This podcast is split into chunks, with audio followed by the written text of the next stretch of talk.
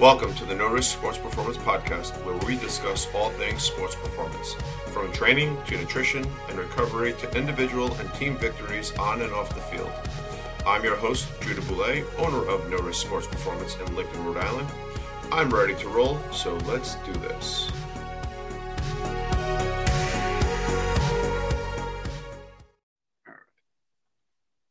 Cool. You ready?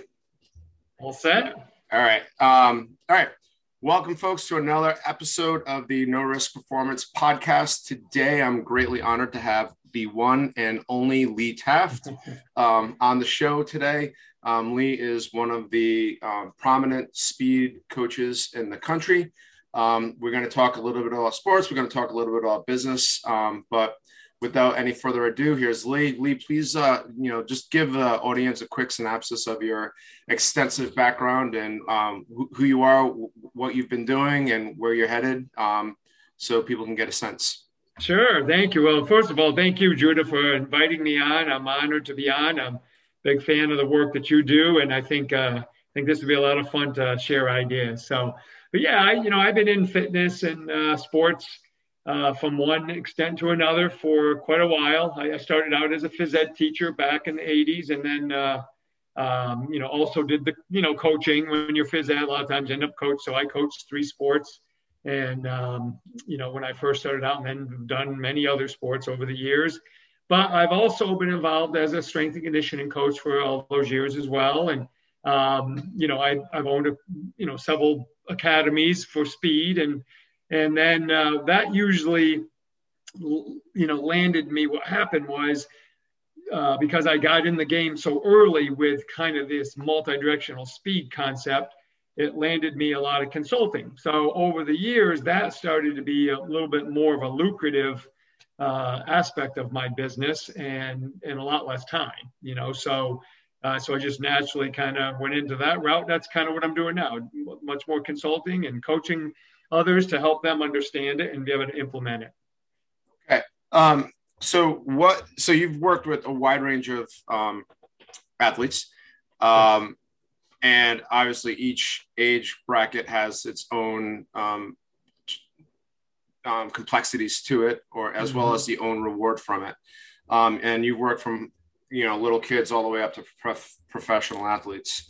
Um, what is the biggest commonality that you take away, whether you're working with a say seven year old um, or a, a, teenager, teenage athlete, or versus a professional player? Like, is there any commonalities in the way you approach the training? Absolutely. Yeah, that's a great question because really, and I've always said this speed, especially multi directional speed, which would mean cutting, change of direction, lateral, all that kind of stuff, as well as sprinting really doesn't have a bias, right? It, it's uh, if you're seven years old or if you're 27 years old, anybody can do it. You know, we watch little kids run at recess. They all run and jump right. and play laterally and do all that. So that's not the issue. the issue is the other aspects of teaching. It's attention span. It's how much information do we want to give someone that hasn't even really gotten into their major development yet. We don't want to we don't want to imprint too much information there that's going to change when they go through a growth spurt. So the, the commonalities are I can teach a seven-year-old and you know a 17 or 27 year old how to run. I can teach them how to shuffle because those are pretty baseline skills. And then it's when we start talking about how much do I do, how much volume, how intense that's when the game changes a little bit. But the cool thing is anybody can join in, even us, even us old guys can join in and, and keep doing it. Awesome. Um, so now you're just you, as we were talking before um, we started, you mentioned that you're coaching your sons. Um, you're getting more involved with uh, coaching your sons' teams and stuff like that. Yeah. Um, as a strength and a strength and conditioning coach, speed and agility coach, um, knowing the importance of training, um, and this is something I'm you know balancing too with my own kids mm-hmm. um, what is what what's the fo- what focus or what percentage should kids be devoting to just training versus you know um, practice or playing on a, a competitive team or something like that. Do you have any thoughts on that? Because the trend is to like specialize at such an early age right now, right? Um, or the pressures there at least, you know. Yeah. Um, which you know, just speak to that. Yeah, yeah, that's that's a big conversation we have quite frequently. Probably every month or so, you're going to hear somebody talking about that. And I've been a big advocate for kids uh, developing primarily through play. And when I use the word play, I mean, I come over to your house and I knock on your door and I say to your mom, Hey, can Judah come out and play? That's what I mean. Can we go out and can we go to the park or can we go throw the football around? And, and what happens is the kids will develop, um, they'll develop their own rules. They'll develop how hard they want to go.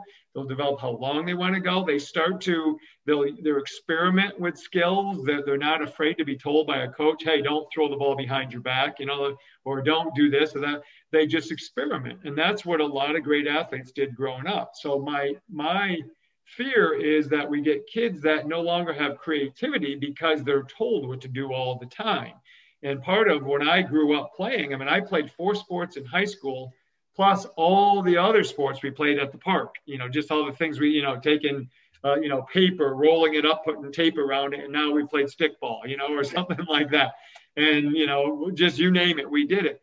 And I think what's happened is, what, because there's there's a pretty large generational gap between when you and I used to play till now, you know, at seven, eight years old, they, you know, they get put in a car, driven to a structured practice. So the kids don't even know what that means anymore. They don't know. Like if you said, took a bunch of kids to a park and said, go play, they'd probably say, well, what do we do? Right. you know, as if you did it with us, we would be opening the door before you stop. Like, let us out, let us go. Right. So I think that's the biggest issue is I don't know that kids know what to do anymore because they're not exposed to it. Phys ed is getting less and less, um, uh, you know, organized and it's be, being cut a lot. So kids are just losing part of that. Um, and I think what has to happen is you got to go back to the young kids and you've got to expose them to free play. So you got to take the kindergartners up through and let them. So then, as they grow, they that becomes a part of them again, uh, like it was for us. And I think what we're finding is kids that don't get that, they quickly determine that, you know, I don't like this anymore. I don't want to get in a car, drive an hour and a half to a practice twice a week, and then play five games on a weekend. Now, some kids do, and that's okay. But if we're looking at the masses, that's why the dropout rates are so, so big. And so, if you were gonna, if I were going to say a percentage, I think the young kids, like the pre-adolescents, I mean, I think it should be 100% free play or structured free play. In other words, you might have to say, hey guys, let's go to the park together. I'm going to bring some balls and stuff and let's do this and play. Um, but I think when they get up, you know, early teens, 13, 12, 11, 13, if they want to sample some uh, travel, sports, local stuff, I think that's okay and stuff. I just think when they get isolated in one sport, travel all the time, that's when we see the downfall of development, really. Mm-hmm. Now, um, what about training? So, like, you're you you you know preach you know movement, right? And the, these seven um, foundational patterns for speed and agility. Mm-hmm. Um, what's your take on young athletes working that into their you know their their repertoire for uh, for activities in terms of you know because that's more structured that's not necessarily play right. um, but it's focused coaching but it's also skills that they might not necessarily learn on their own especially because there's no play and gym's gym class is not like that so where do you see the need for that being put into like younger kids or yep. maybe you don't yeah no exactly i think with the i think if you have the opportunity like physical education like you're running a YMCA youth, you know, rec league or something like that, and you're going to do warm ups. Teach the kids how to do that. Teach them how to run, how to do a 180, how to shuffle. Just do it every time you meet them in the warm up and just expose it to them. as they climb up and they get a little bit more structured sports, like maybe they're playing for their fifth grade elementary team or whatever. Mm-hmm. Well, the warm up should be consist, you know, consist of those things. If there's the opportunity, like you and I train athletes, like right. we do that, we, we work with adults, but we also train athletes. If somebody wants to come to us and learn how to move, I don't think there's a downside to that. I think the downside becomes when it becomes um, arduous and it becomes like they don't want to come. You got to grab them by the back of the shirt and bring them. I don't usually run into that. Kids like to come because I make it fun. Even right. older athletes, I, I, you know, they know they're going to work hard at times, but we're going to make it pretty fun. So I think things like that. It's just like teaching a kid to throw. I think those foundational or kick if they play a soccer sport uh, or a foot sport. I think they have to learn some fundamentals but I just don't think it should dominate their development. And I don't think it should be shoved down their throat. I think it should be just kind of dripped on them. And then the older they get, then it becomes more of a part of their daily training. Gotcha. No, that, that definitely makes sense. Um, you know, we're seeing, you know, um, a lot of kids, you know, and from like playing one sport and then their parents like one sport and then they're playing like three sports at one time, all travel teams and then they're being carted all over, well, from here to here, depending upon the day of the week. And one of the other things I'm seeing, you know, it's like then they're having to choose between practice for one sport or playing a game for the other sport. And of course, the game's always more fun. So, you know, kids stop practicing and then they start stop improving. Um, because I, I, feel, you know, practice is an important component um, of every sport or, or of, of everything, because that's where, you know, you refine your skills.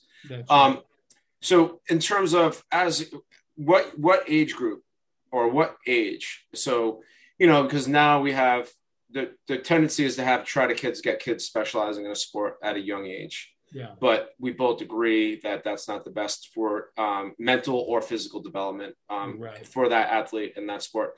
If an athlete was going to start to focus in on one sport because let's just say they wanted to play that sport in college, um, what age would you say that's that that should you know should happen?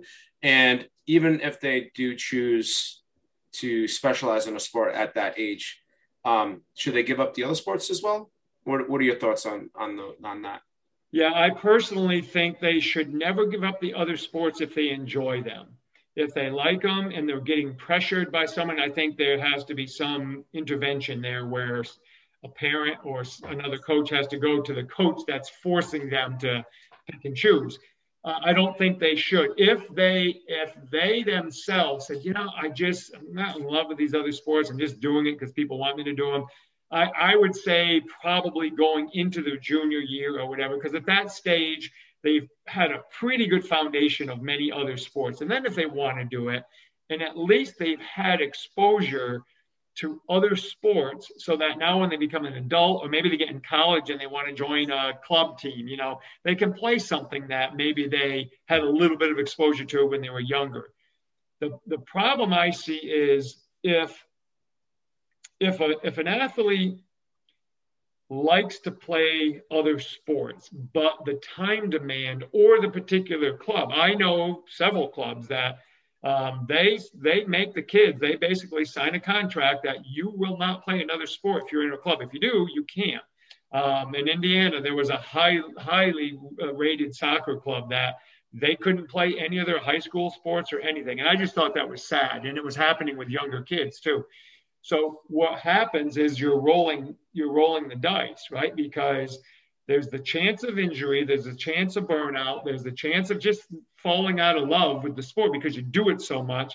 And now you've missed the opportunity to play the other sports because you could have gone that route for like two, three years, and now you've lost your skill set for another sport, but yet you want to try again. But now you're a senior, you know, and if you're trying out for a sport and you haven't played it at all, chances are you might not make that sport. That's my fear. And I think, Judah, and I think we had this discussion a long time ago if you look at the number of kids that actually make it to the highest level, there's so few that you know the opportunity to enjoy high school sports to you know go to pep rallies to be mm-hmm. involved walking down the hallway and the kids patting you on the back hey great game yesterday or whatever. That stuff I think is so valuable and carries a lifetime of joy versus like we've talked about driving in a car for three, four hours to go play in a tournament all weekend. And, you know, you're just exhausted by the end of it. And that's really what you remember is just being completely exhausted rather than, you know, the game. Go play one game, go home. You know what I mean? Like, like it should be. But, uh, so yeah, I think there's, I, I think there's an age that they can do it, but I would not do it if I didn't. Like I played two college sports, but I played four sports in high school. You know, so I mean, I I actually had the option of playing any of those four sports in college, but what most people forget, there's a lot of colleges out there. I'm not I'm not going to make it on Alabama's football team, but I could make it on the local Division three football team. Right or basketball or track, or there's a lot of schools out there. People forget there's a lot of teams available to play college athletics if you want to. Doesn't have to be on ESPN, right? Right, right. No, no, that's definitely um, a great point. And like one of the things is, you know, that you mentioned it. One of the other trends is that like a lot of kids aren't even playing for their high school anymore. They're they're yeah. choosing to play for travel teams over their high school, so they're missing out on like that key part of the high school experience where you know where you know the team's got a big match against its like in-state rival and you know like yeah. the the hoopla that goes around that so it's That's sad right. Um so just let's just segue back into like sports performance training um you know like your stuff is fantastic i've learned so much from you um you know and your the the I, I guess i don't want to call it a bag of tricks but like your you know your bag of yeah. drills and correctives and stuff um so and I'm one of the things is I don't want to call it hacks, but you know, I'm all for in my own training. And then when I have limited time to train somebody, the, the drills which give you the biggest bang for the buck, right? So the drills which you know will, will just increase your athleticism and you know no matter you know just if you had to pick five drills if you're only given five drills to use in training somebody um, and that those are let's say the only five drills you can use with somebody um, for one year. Um, what would those drills be to improve the athleticism or athletic capabilities of an athlete? Yeah, but that's a great question. I don't think I've ever been asked that before. I like that. so I would definitely say if we're if we're going to do a drill that's maybe a little bit different, than traditional just going out and running, right? Mm-hmm. I would say some form of resisted acceleration because that's my opportunity to improve power output. I can improve improve the uh, the, the amount of time that they reach peak power when they're pushing. Mm-hmm. Because normally, if I run with my own body weight, by the second step, I've reached my peak power because then momentum takes over. But if I put a band around someone, really inexpensive tool. I can put around them and I can work that. I know I can improve acceleration, uh, leg drive, which could translate into jumping power and all those things. So that's a great one to do. Another one, um, and you know, we've talked about this in the past, is I have a, a, a it's kind of like a um, body awareness, spatial awareness type series that I do. It's called the 180 series. And the reason I'm big on this is because athletes have to be able to distort their body. They have to be able to turn. They have to be able to quickly relocate their eyes. And I don't think athletes and coaches realize how often that happens in sport. Um, even if I'm a tennis player, if I get a lob on my head, now all of a sudden I'm backpedaling to a quick turn, or I'm turning and or uh, backpedal and then having to turn or in football or basketball or soccer or rugby or whatever, there's always that moment when I've got to quickly turn and now chase. I think that is a really, really underestimated or overestimated skill. I don't think that they they um, address it enough. So that's definitely one that I would do. Another uh, exercise that I pretty much routinely do with all athletes is a side medicine ball throw series. And what I'm trying to do there, Judah, is even though I have a medicine ball in my hand, it's not about the medicine ball. It's not about, um, you know, the, the core training. That's a side gain of it.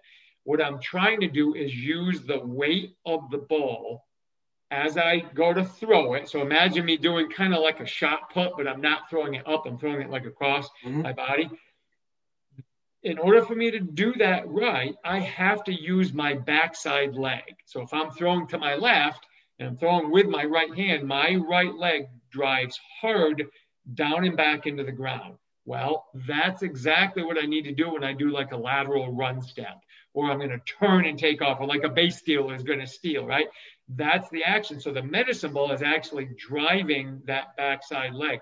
That's so critical in most sports. Track and field, I would be throwing it forward, but all other sports, we do a lot of these side throw type exercises. Now, a fourth one that I would get in there because, again, this I'm going to talk more about team and uh, court and field type sports. Is I would make sure the athletes are very efficient at what I call a hip turn. A hip turn is when I'm facing one direction, and all of a sudden I got to turn quickly and go backwards somehow. I can hip turn and shuffle, run, or lateral run, whatever. The reason that's important is because in sport, I'm constantly changing where I stand in relation to the ball or my opponent or the play. So being able to give ground to be able to be in a better position to play, especially if the ball is on the opposite side of me, maybe on the other side of the field, or if my opponent runs by me quickly, I have to be able to quickly open my hips and accelerate. Well, not only does that help me be able to open my hips, but it also helps me with those other skills, the acceleration skills. Because the minute I do the hip turn, now I'm either shuffling, running, or doing a lateral run. So that's definitely one that I would do. And then, you know, this last one, I would say would be, you know, 1A and 1B. And I would say some either a vertical or a broad jump. Probably I don't know. I, it depends on the athlete because I'm big on the broad jump, mm-hmm. but but the value of the the vertical jump is obviously important. And what we get out of that, okay, beyond the obvious of being able to jump higher, is I it's a, a tremendous assessment tool for does the athlete have the ability to load those ankles and load those feet? Can I load my hips? Does the athlete understand how to use their arm to add value to that jump? Then we look at the opposite end of it. Can they land it? I really get to assess a lot of great stuff on that. Plus, we're improving power output, whether it's horizontal or horizontal or vertical, and and we get to see what kind of af, like what kind of CNS they have, what kind of nervous system are they? A, are they like a more slow but powerful, or they like really springy, like a ping pong ball, mm-hmm. like a pump and go really quick? So I think those five would probably pre- be pretty good ones, and I think they could cover a lot of ground with an athlete. Oh, those are awesome. Um, the uh, that just um, that the jumping stuff just made me um, just think of another question in terms of like when you're dealing with athletes. I know I know I've seen uh, you've talked about this before um, and other stuff, but the difference between being a hip driven or um, hip driven athlete versus a quad uh, centered athlete. So should athletes be both? Um, and you train the, the one that they're weakest on, or how, how would you approach that? So if you had a quad centered athlete, would you spend a lot of work getting them to be hip driven as well, um, and vice versa, or how would you approach that? Yeah, that's a great question. Again, I, I, I really, if if I had an athlete that was pretty much even across the board, in most of the times in my training sessions, we're gonna if, if I get them at least twice a week, they're gonna get a day of quad dominant and a day of hip dominant. The reason I say that is if we look at most sports, we don't have a lot of time to load. Like if I'm going to get a rebound, I don't have time to squat way down and bring my arms way back and then jump. I got to jump pretty quick, and I usually have to do it looking up, which makes it more of a quad dominant jump talk about a volleyball player, a middle in volleyball. You know, hands up high, they drop quick and they jump. It's almost it almost looks like they're doing a jerk, like right. you know, a, that you have to stay upright and use your quads. But we don't want to always do that because then that sometimes irritates the knees or it could irritate the ankle joint because if they don't have great mobility, they could have issues there. So we want to make sure that they have nice congruent movement with those hips. So we want to get the hip hinge. We want to make sure we use both of those. So let's say you sent me an athlete that was very much quad dominant. That's what they do. Their sport demands it, and that's what they do. They have big quads, not great with their hips. Well, then I want to make sure that I put more time into the hip dominant pattern because I need to protect them, but still work on their power. And then the third part to this really is I do the same with the landings. So if we have a day where I'm going to do quad dominant jumping, I will have them jump and they land up on a box. So basically, I'm taking away any heavy landing because they jump up, they land on a box, they get the step down.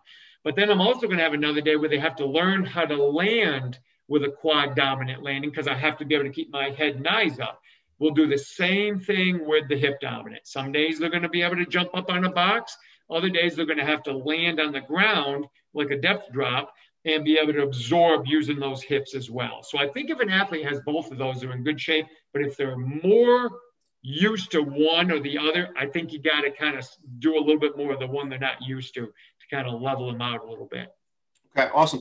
Um, that makes a lot of sense. Now, last question with the sports performance. Um, what percentage do you focus on athletes? And I guess I know it's a lot varied depending upon the athlete or the team. Um, a lot of places advertise sports specific training and it's all weights and not a lot of movement. Okay. Um, you're almost on the opposite end of that where it seems to be more movement than weights. Um, what's your take of incorporating weights in with sports performance training? Yeah, yeah. I actually, if you saw my strength, my the Speed Academy, we did it was almost if it was a pie, it was almost 50-50. But but the first we did different types of warm-up type stuff even jump rope we did all those kind of things and then we did our speed stuff and then when we got into our strength our strength was even though strength training we did our squatting and our bench press and our dumbbells and all that stuff but we also incorporated a lot of variations of maybe like a dumbbell snatch things that a young kid could learn uh, or a, a one arm dumbbell split jerk which is a skill. It's a movement quality.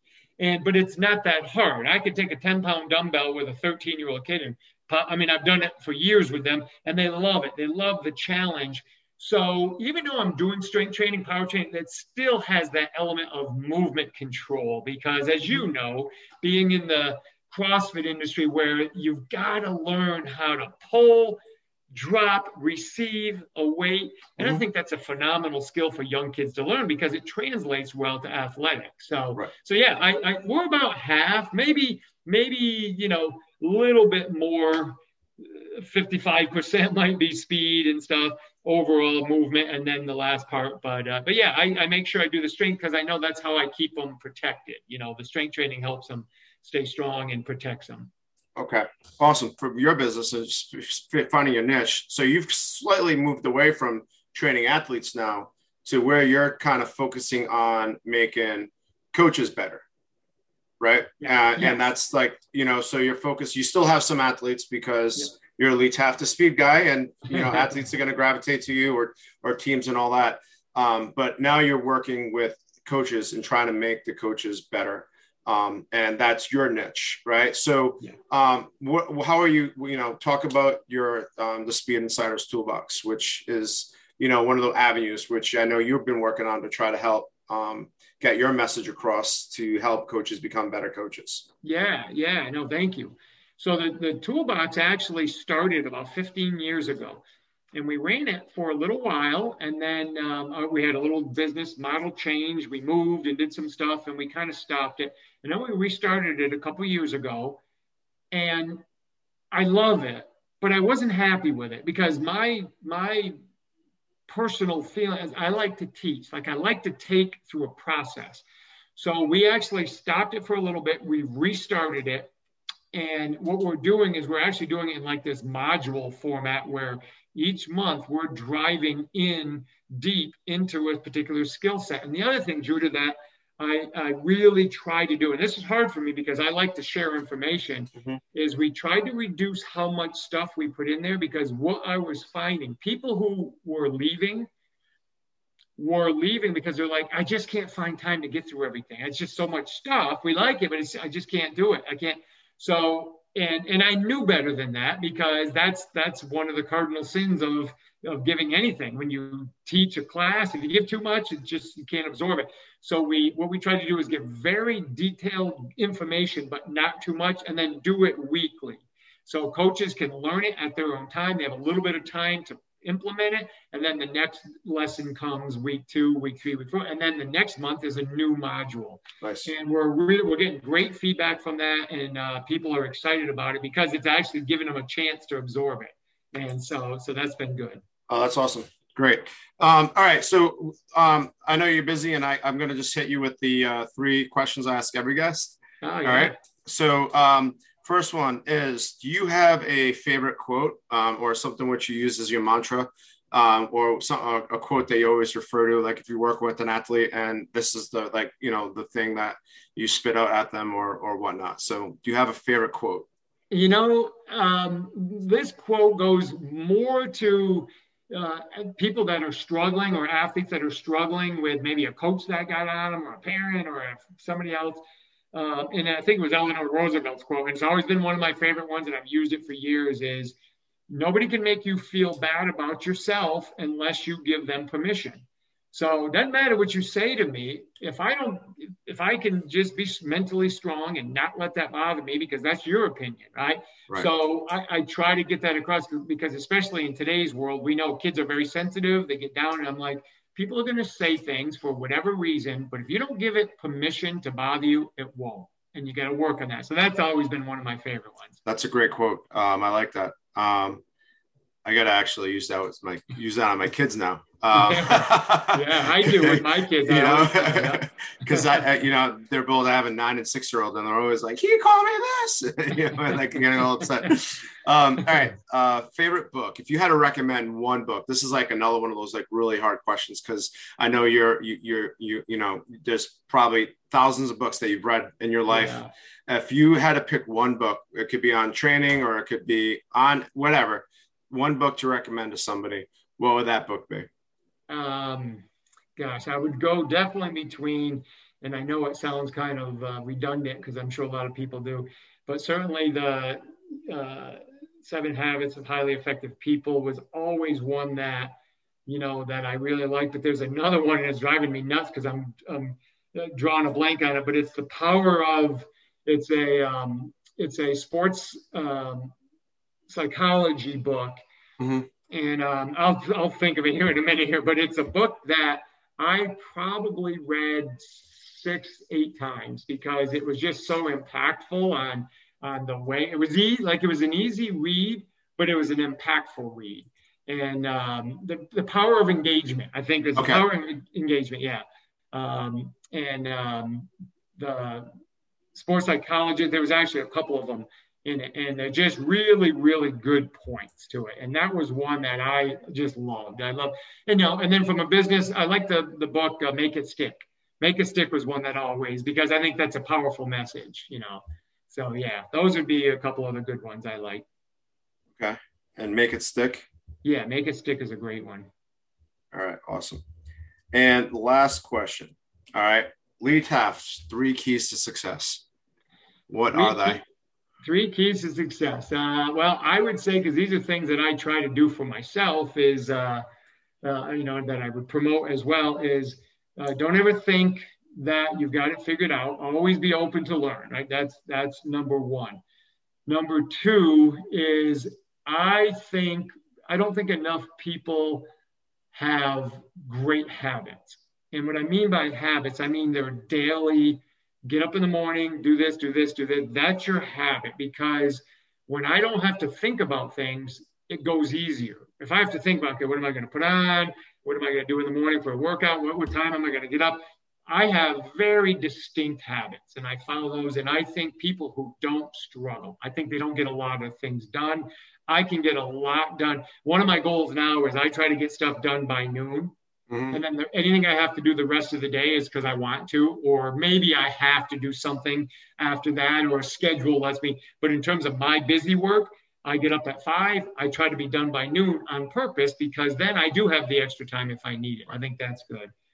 Um, and then, and then the last one in terms of success, and um, I think you have to be and this this has to do with with uh, more or less uh, business kind of stuff is you got to be willing to say no to the good to say yes to the great i f- struggled with this i said yes to everything right and i just missed a lot of opportunities i wore myself out so i think you have to kindly say no to the good so you can say yes to the great so you have opportunities to be able to grow your business because you can't do everything for everyone as much as we'd like to. So, so I would say those three have been pretty good. And those are things I work on all the time. Well, yeah, and I, the second one's no shock because you are probably one of the most productive people, um, you know, I know, just in terms of like everything that you have on your plate. Um, Lee, thank you so much for taking the time to talk to us. Um, this has been great, highly informative, and I hope our listeners um, will um, take a lot of the lessons that you uh, you taught us today uh, to heart and implement them in their coaching or or their business. So, uh, well, thanks thank again. You, thank you, Judah. I appreciate appreciate all you're doing. You're offering a lot for uh, all of us out there. Thanks, Lee.